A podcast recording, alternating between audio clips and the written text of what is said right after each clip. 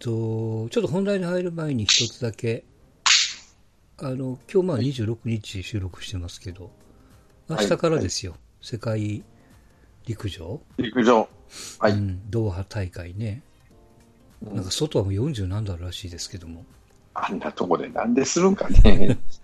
いや、その代わりもスタジアムの中はもうクーラーガンガン効いてるからね。うん見てる方は寒いぐらいなんですって。だからね、ネックなのはマラソンとね、競歩なんですってね。うん。で、マラソンはまだしも競歩はひょっとしたらやめになるかもわからんと言われてるよね。暑すぎて。マラソンなんか深夜にやるって言ったね。うん。で、まあどうなるのか。まあただ、マラソンもあの、日本から世界陸上のマラソン組はあの、MGC っていうこの前ね、うん。あったそれではない人らやからね。うん。ちょっと変な言い方になりますけど。だランクが落ちるって言ったら露骨になるけども。うん。で、川内のそっちへ出てるからね。うん。元埼玉のね。で、まあまあ、あの、明日から世界陸上ですけども、早速その、あえー明日の深夜ですから、正確に言うと28日の、えー0時ちょっと過ぎかな。100メートルの予選ですよ、いきなり。うん。で、1日経って準決勝で、うんえー決勝が29日の朝4時ですから。はあ、朝4時。うん、あー4時 ,4 時15分。で、ファイナリスト、100メートルのファイナルに残る残るボーダーラインが今のところ10秒ジャストって言われてますからね。まあ、かなり厳しいですな。うん。あのー、100メートルのエントリー、まあ3人日本人出てますけどもね、サニブラウンと桐生と小池と。まあ、両方、3人とも9秒台に乗ってますが、えっ、とね、今シーズン9秒台出してる選手が15人いるんですよ。で、そのうちサニブラウンが11番目ですよ。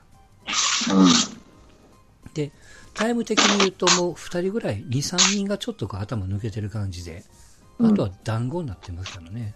うん。うん。だからまあ、あの、まあ誰が出ても正直おかしくないっていう、その9秒、うんえー9秒8、9秒9ぐらい出してればね。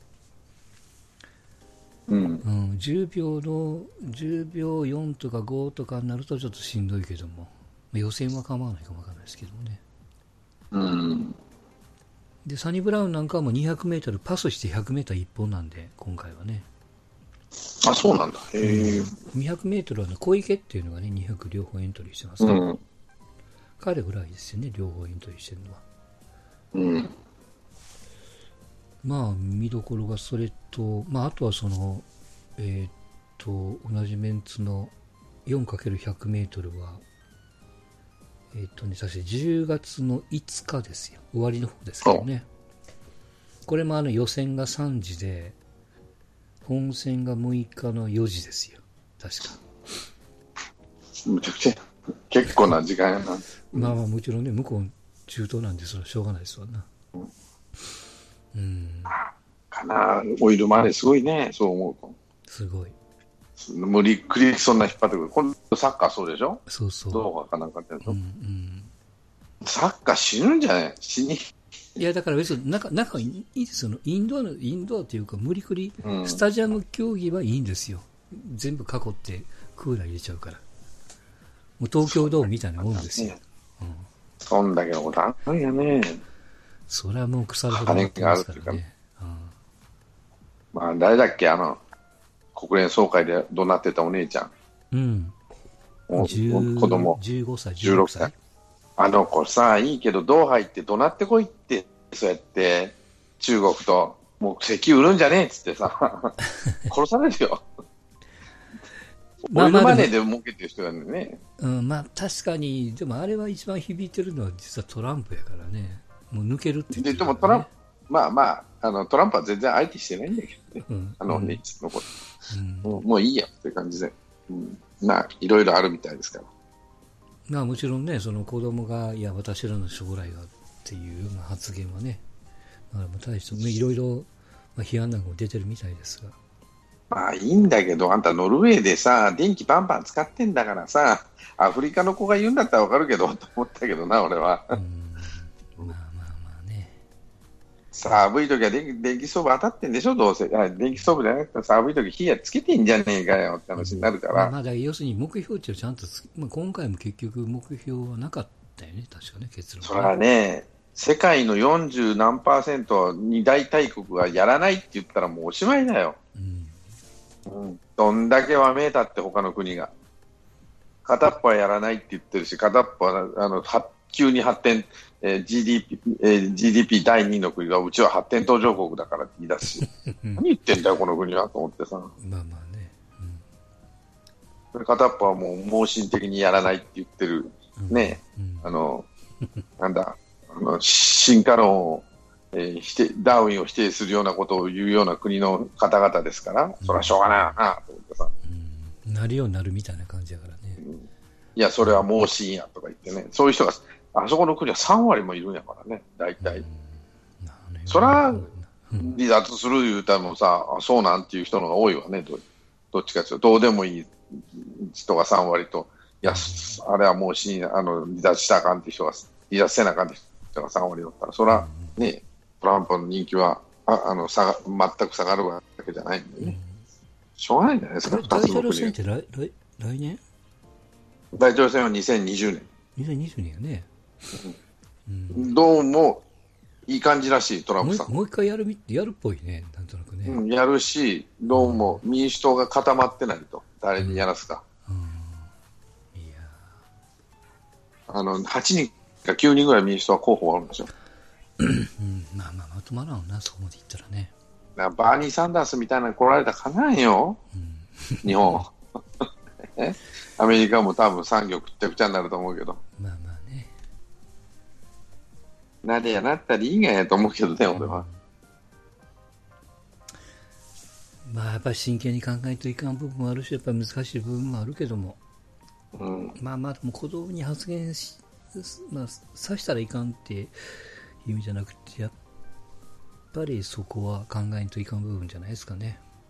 でもね、その、うん、ちょっとね、痛々しいのよ、彼女のあの姿が。あの、その、訴えてることというよりか、うん。うんまあ、いや、まあわかるよ、その発言の内容とか、いや、私を、私がなんでここに来ないといけないの的な感じなわけじゃないですか。私に言わせるな、みたいな。うん、だから勝手に来とんねやねんかっていうのよりも、ちょっと子供を利用されとると。そう、ね。だったら中国の大使館行って怒鳴ってこいと。はいドーハ行って怒鳴ってこいと。お金出してあげるから。なりますわね。っていう、そこがね、どうも、あの、ああいう活動の、日本、まあ日本の報道の仕方も悪いんだろうけどね。うん。ポイントのズレというか、そうじゃないんだろうって思うんだよね。いや、それ中国とか、まあ、トランプに言ったってあれ、トランプもそうだけど、そういうところに訴えないと、発展途上国も我慢してくださいって、なんで言わ言うんだったらそこまで言えよって話なんですよね。うんうん先進国もそうだけど、発展途上国もある程度我慢しましょうねっていうようなことを言わないと、で要は全全世界的にもう5%ダウンっていう、仮に5%とすると、5%ダウンって目標を掲げればいいわけじゃないですか。いや、うちはまだ途上発展の途中やから勘弁してよみたいな。うん、そんなこと言い出すからややこしくなるわけでしょ？そう。だからもう何でもいいからやれっていうふうに発展しないからどうしてくれんねやとかね、今まで使うとったお前らはずるいやねえかとかね、まあかまあ、そういうこと言い出したきりはないんですけどね。いや、もっといや、その、俺はもうな地球温暖化っていうのは、その、冷却と温暖を繰り返すからさ、にに地球って。ああ、そのサイクル派ですか、うんうんこれはサイクルだ。たかが人間ごときがね、うん。そんな地球のその体温じゃないけど、地表を温めたり、暑くしたり寒くしたりは、多少は影響あるかもしれんけど、うん、そんなにやったからって止められないような気するけどね。学会のデータで、うん。えっと、なんてかな、あその人間がこう関与しているファクターをどけると、えーっと、どけた場合と人間のファクターを入れた場合とでは、何倍違うってたかなんかそんなグラフがあったんですよ。うん。で、もちろんその、あの、さっき言われたそのサイクル派があって、それに乗っかってるからちょっとややこしくなったりとか、あるいはその温暖化は、いや、ほとんどはうあの海の水が気にしてるから、な何？関係ないよ人間が作用してんのはもう本当2、3パンセントのもんやから、やっても一緒やでみたいな人もおるからねい。や、特に日本の場合はね、うん。ないで、その、海で、その、外に出てくときにはな、海があるしっていうところはなきにしもあらずなんでう、ん。そうね。どこの国もい一杯、十杯人からげでは俺はないと思うし、ただ、あの、なんだ、ブラジルの、うん。あの、焼いちゃったじゃん。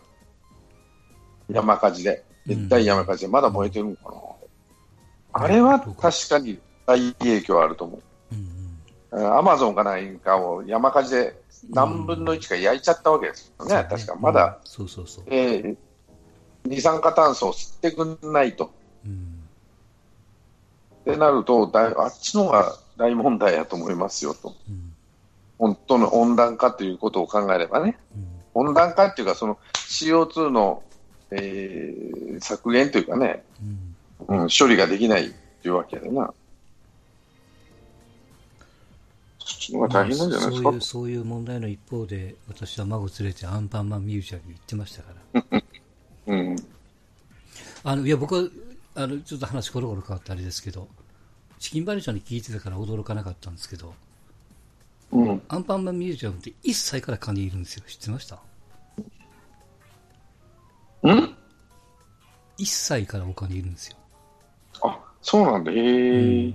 あの、1歳、1歳以上はね、多分一律のはず。大人も、あうん、2000いくら取られた。うんうん。めっちゃいい商売なんですよ、だから。まあね、アンパンマン。うん。うんまあ、確かにそのうちの子供らの時代もアンパン、まあうちの子供らの時はミュージアムはなかったけども、でもテレビではやってたからね。うん。とりあえずアンパンマンを与えときゃ、もう、アンパンマン、アンパンマンって喜ぶからね。すごいよ。おもちゃもあるし、いろんなもんあるし。まあ、それを卒業したあのポケモンかドラえもんやね、うん次は。、まあまあね、うんまあもうもうもうしばらくまたかかりますわ。あと、小学校入ったらそっちのどっちか。まずドラえもんかな、先に。うん、その後ポケモンか。週末2歳の誕生日迎えますからね。あら、おめでとうございます。はい。また、いろんな、多分おねだりがあるんでしょうから。はい。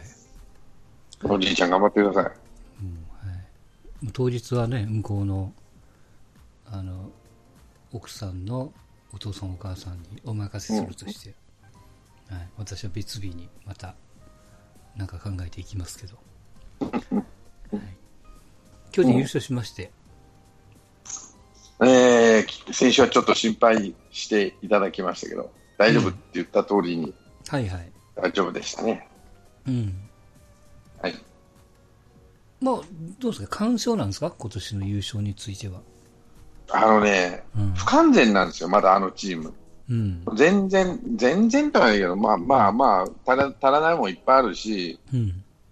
例えば、はえー、と腹の構当初の構想とは大崩れしてるのが2つ、3つあって、うん。1つは菅野だよね。こんなに悪いとは思わなかった。今シーズン本当悪いね。うん。腰がこんなに、えー悪いとは思ってなかったと。うんまあ、今シーズンだけど収まればいいけどもね、なんか長くそうな気がしますけど。まあ、彼の精神力で何とかしてくれとは思うんだけど、うん。まあまあそこは良くなかった。はいえーだ第五三のうちの一つですよね。うん。でも二つ目が、シーズン当初の構想とえらい違いだった吉川なんですよ。うんうん。吉川がいなかったっていうのがねう、ん。セカンド吉川。うんこれは意外と腹痛かったと思うんですよ。あ、いつ頃からいなかったんやったっけ？もう4月の中旬以降、もう1ヶ月いなかったもん。はいはい。だから半分でもやってくれば別なんだけど、全然でしょ？うん。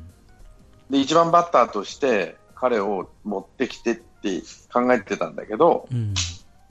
だから構想は1番から4番まではもうびっしり決まってたんですね。うん。原の大好きな右左右左で。うん。左右、左右か。え、あの当当初、1番か、吉川は。一応1番吉川、2番坂本、3番丸、4番岡岡本。本か。で、うん5番、まあ誰かと。なるほど。4番まで決まれば、去年のようにフラフラすることはないだろううんと。で、吉川も、まあ、指の怪我さえ治ればいけるだろうん。う。で、我慢して使おうと。うん。多分思ってたと思うんですよ。4番の岡本と1番の吉川は多少のことあって、あの守備力が見とったら使えるだろうということで我慢してたけど、うん。まあすぐ怪我しちゃったんだからこの2つがまず大きな腹の誤算ですよね。はいはい。原監督の。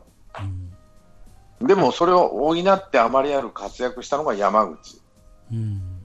山口、ね。逆ですよ。うん。原、えーっと、誰だ、菅野とのの逆をやったわけね。逆をやったっていうのかな。菅野がやるだろうと思ってたことを山口がやってくれた。うん。それが大きかったですよね。ジャイアンツにとっては。で、吉川の代わりに亀井が意外と元気だったと。うん。まあ、セカンドは相変わらあの、誰だ、若林がまあ一時よかったけども、まあ、継ぎはぎ継ぎはぎでやったけど、一番亀井ができたの、頑張ってくれたのが大きかったんだよね。うん。そこは原の誤算って言ったらあれないけども、計算外うん。だったと思いますね。うん、で、それと、あと自分の才覚というか、うん。うんまあ、坂本がここまで頑張ってくれるとは思わなかったとは、そうやね。ここまで化ける、まあ、化けるというか、ここまでやるとは思わんかったな。うんまあ、まあ、やりすぎやね。ぶっちぎりの MVP ですよ。うん。うんまあ、でも坂本があそこまでやれたのは、うん。まあ、本人の努力は当然なんですけど、やっぱ丸がいたからっていうのは非常に大きなうん。えアドバンテージっていうだけじゃない、丸がいる、いないじゃもう全然違いますから、ねうんまあままず丸休まないじゃん、怪我してしないし、うん。休まないし、3割、まあ大体打ってくれるし、はいはい。のそれは次に丸がおるとなったら坂本勝負するしかないと。うん。あ、なってきますか亀井は規定打席乗ってるんや。うん。乗ってる？やっと乗ったんかな、うん。そうだね。3割いってないでしょ。あまあ、それでも2割8分9厘？えっ、と、55打点、128本、うん。十分じゃないですか。だからそれは、よまさかここまでやれる、神やれるとは、一番バッターとしてね、やれるとは思ってなかった。うん。それはやっぱり大きいね、あ。坂本が93打点、丸が89打点、岡岡本が本が93打点。93打点でしょ。うん、それはもうちょっとで100が2人、3人おるかこれでっかいな。ホームラン30本打ってんの2人、20本以上が 4, 4人でしょ、確か。うんゲレーロ、と、丸あそっか、結岡局本ゲレーロも坂そうか。なるほどね。だそこのところは、まあ、計算通りっていう選手は、ま、だったら丸と坂本、まあ、岡本もまあ落ちるだろうと思ったけど、よく30本まで持ってったなと思い戻ます。ったね。うん、まあ、大したもんやな。なんや、なんやかんや言っても30本打ったし、うん。まあ100は届かんにしても、まあそこ近くまで90は超えたから、打点が。うん。まあ去年よりの夜は全部成績落としてるけど、うんまあよしとしようかなっていう感じなので。打つ方ではそこら辺の安定感、で1、2、まあ、いまあ、亀井が出たり入ったり多少はしたけど、1、2、3、4がしっかりうん頑張ってくれたっていうのが一番大きいかな。うん。だからまあ、これ見ると、その、まあ、さね、ホームランの順番並べると、坂本、岡本、丸の順番じゃないですか。これが繋がるからね、2、3、4と。そうそうそう。2、3、4とつながってるんで、そこで点を取りやすいというかね。うん。で、さっき言った亀井がね、3割乗っかってないとしてもですよ。3割弱で、まあ、機能してりゃ、大したもんですよ。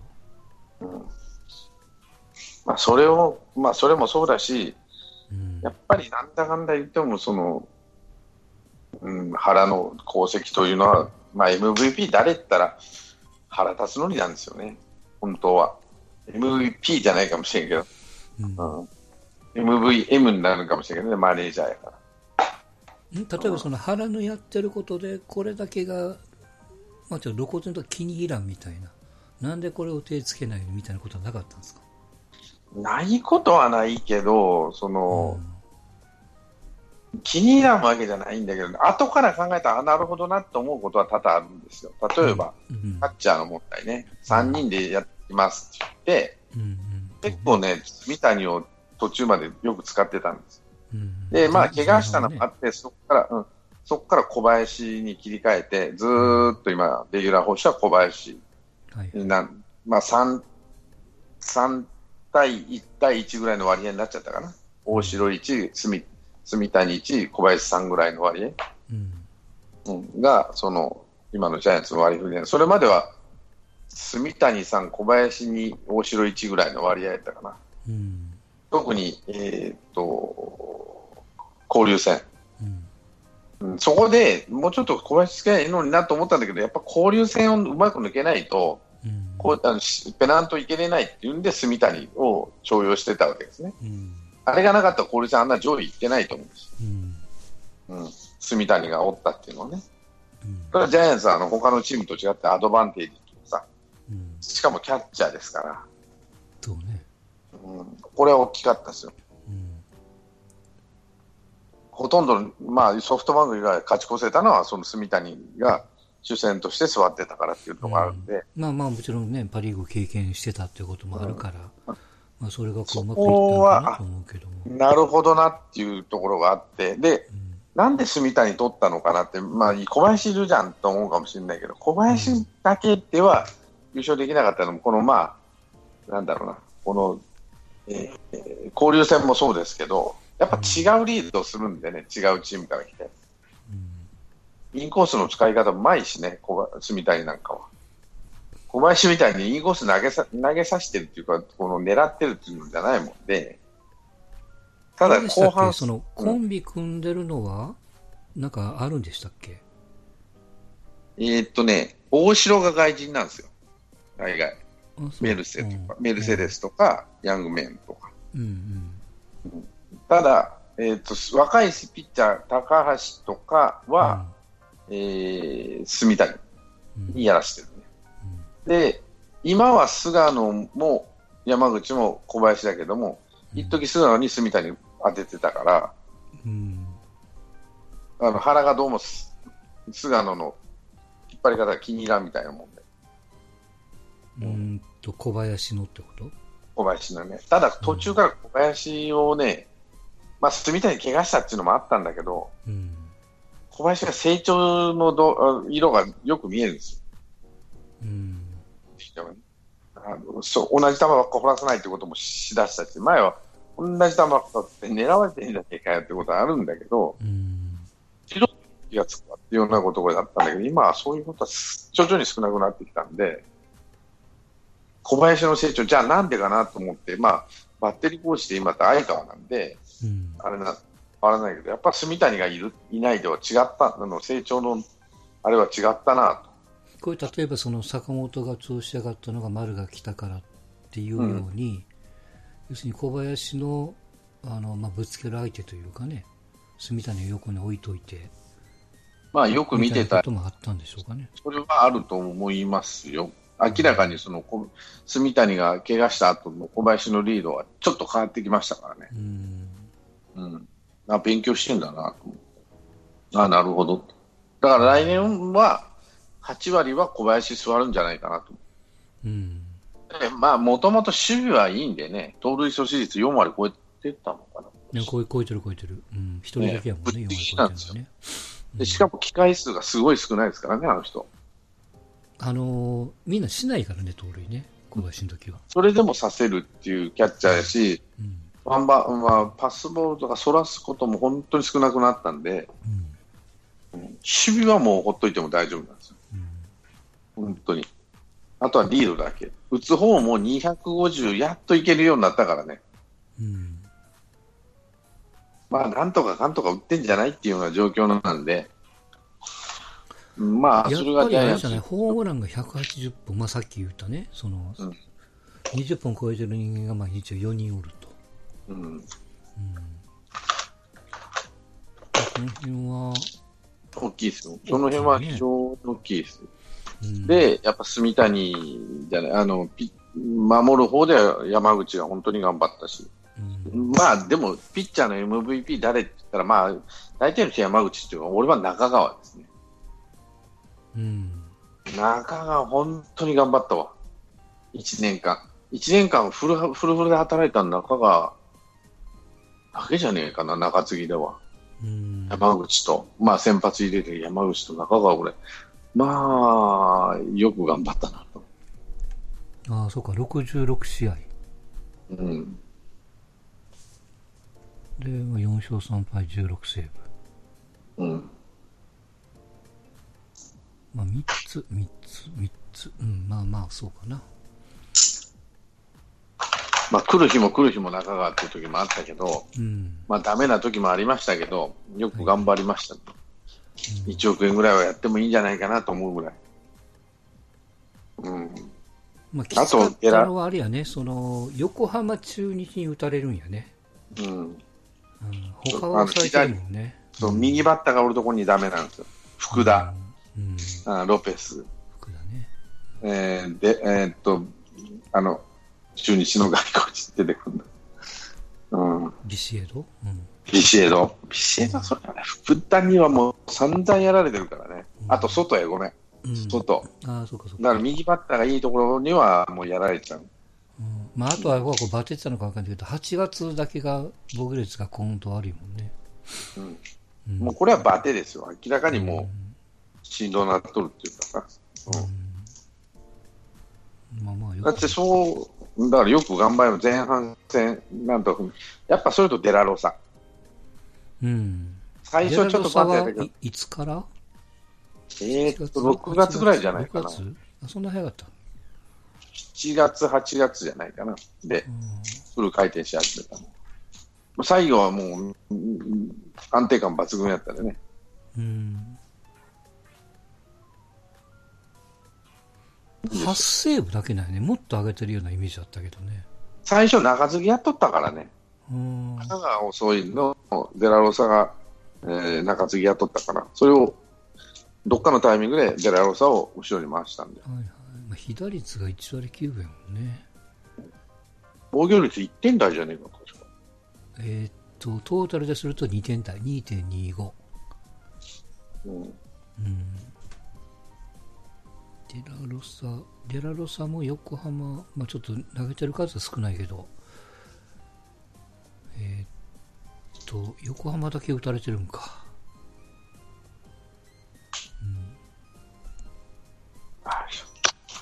まあ、そこら辺のところが課題、だから不完全なんですよ、このチーム。なるほだからまだまだセカンドはまだやっぱり決まらないし、キャッチャーは3人いるけどなーってのもあるし、ど。ピッチャーがとにかくちろん、もちろんあれじゃないですか。別に今年優勝してそれで終わりじゃないんで、まあ、さっきストーンちゃんが言ったその未完成であるならば、うーんと、だから広島完成形に持っていくために、何が必要やったら、まあ、全体のそのレベルアップはもちろんやけど、若い選手が出てきたんでね、増田とか、ね。えーまあ、岡本もまだまだね、3割もいってないやろし、うん。えー外野でも重信とか、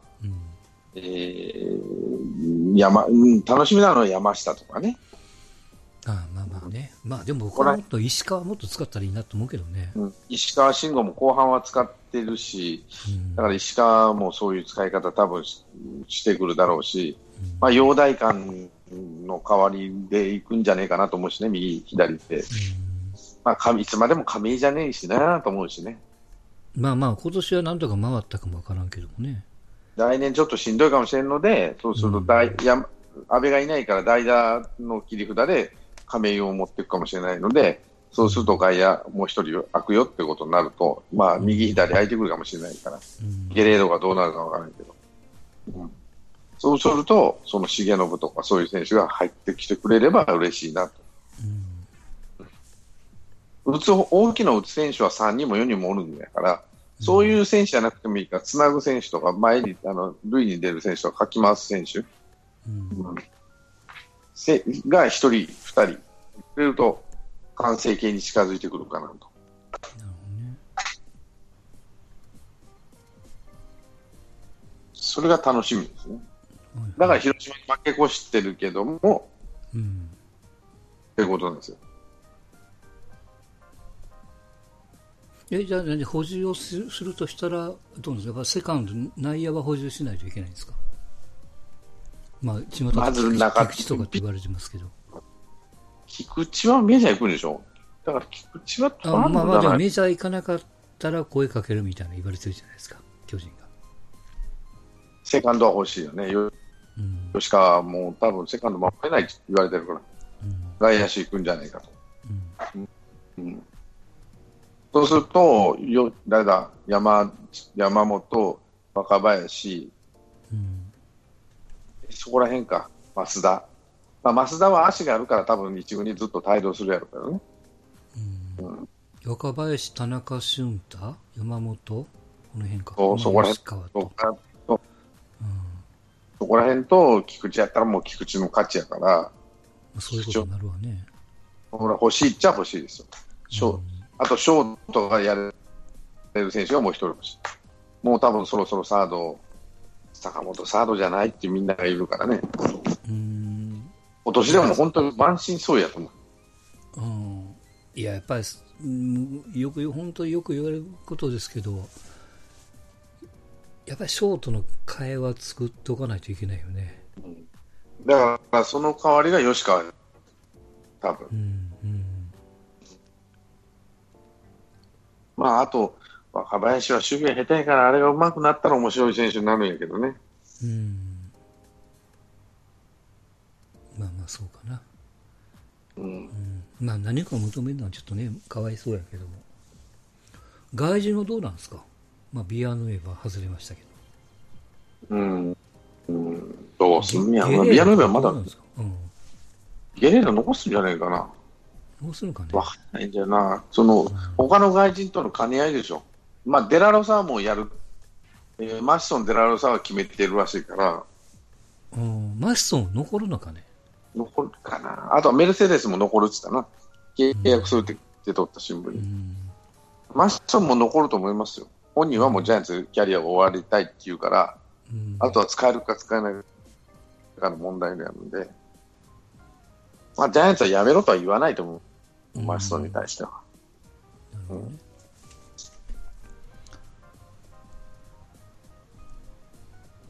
まあ、で、これから CS がありますが、まあ、2位は横浜、まあ、多分3番目は広島だと思いますけど、うん。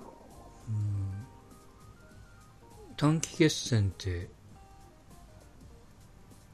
大丈夫なんですか？わかんないね、今年は。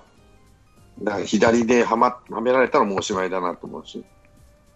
なんか毎年に比べると、なんていうかな、その、こける可能性が、まあ、高いというか、比率が多いというか、そんな感じがしてますよ、なんとなくね。この上上位の2チームで弱いからね、まだ。うん。そこをどうするかなんですよ。うん。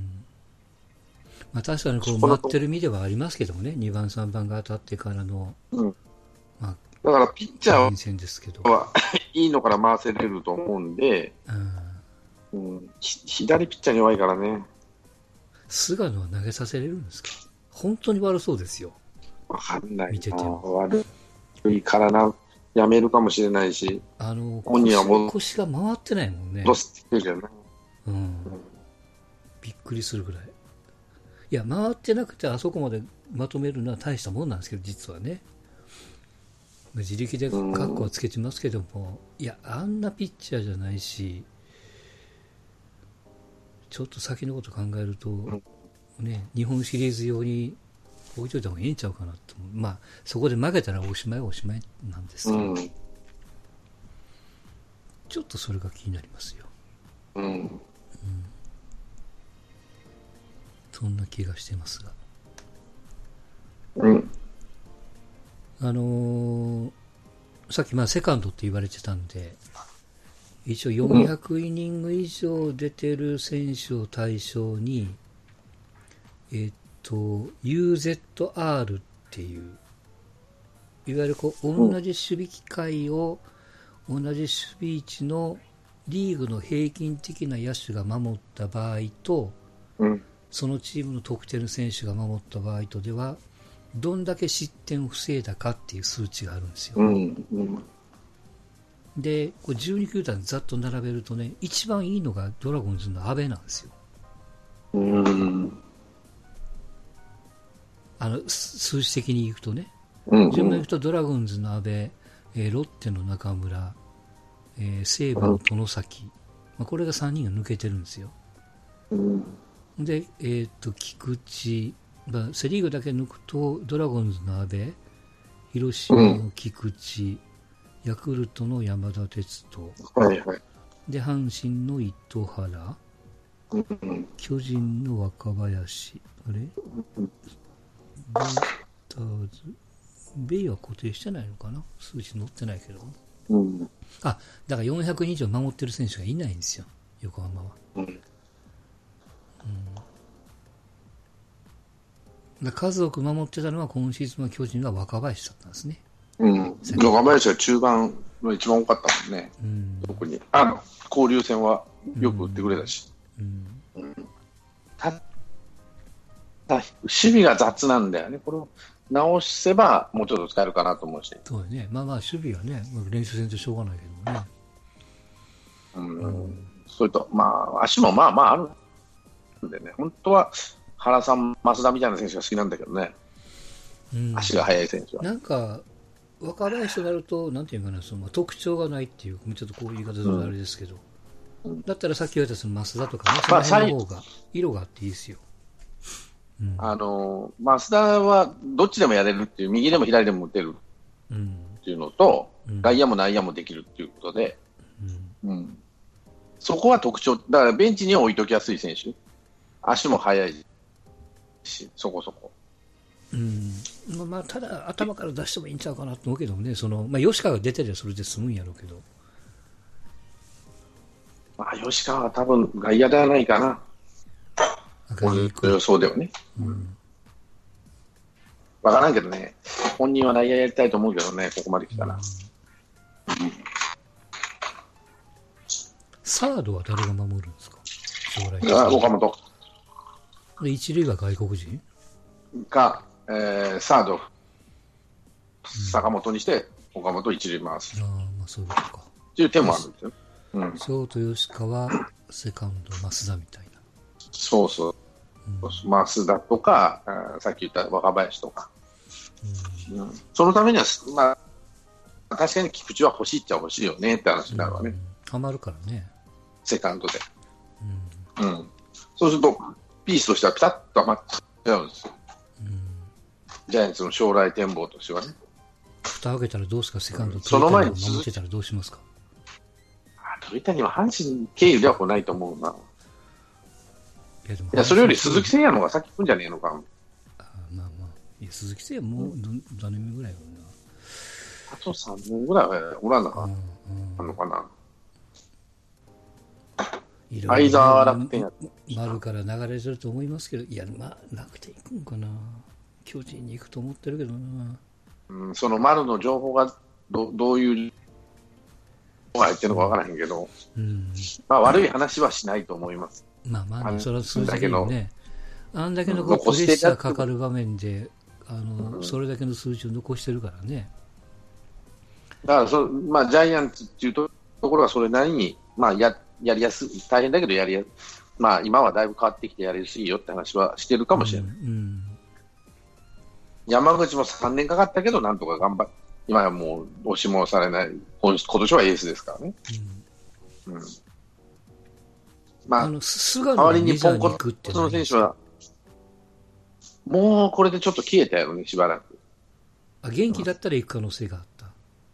ああ、いいとは言えない。本人は行きたがっとったみたいだけど、ただ原が監督やったら説得されとるやろね。行きづらい。そういう俺が監督の時はやめといてくれみたいそそれは言うたらしいな。うん。でね。俺が監督に行く時に行くつもりっちゃやろうな。そう。いやいや、行く行きますみたいなね。はい。ああ、はいって言ったらしい。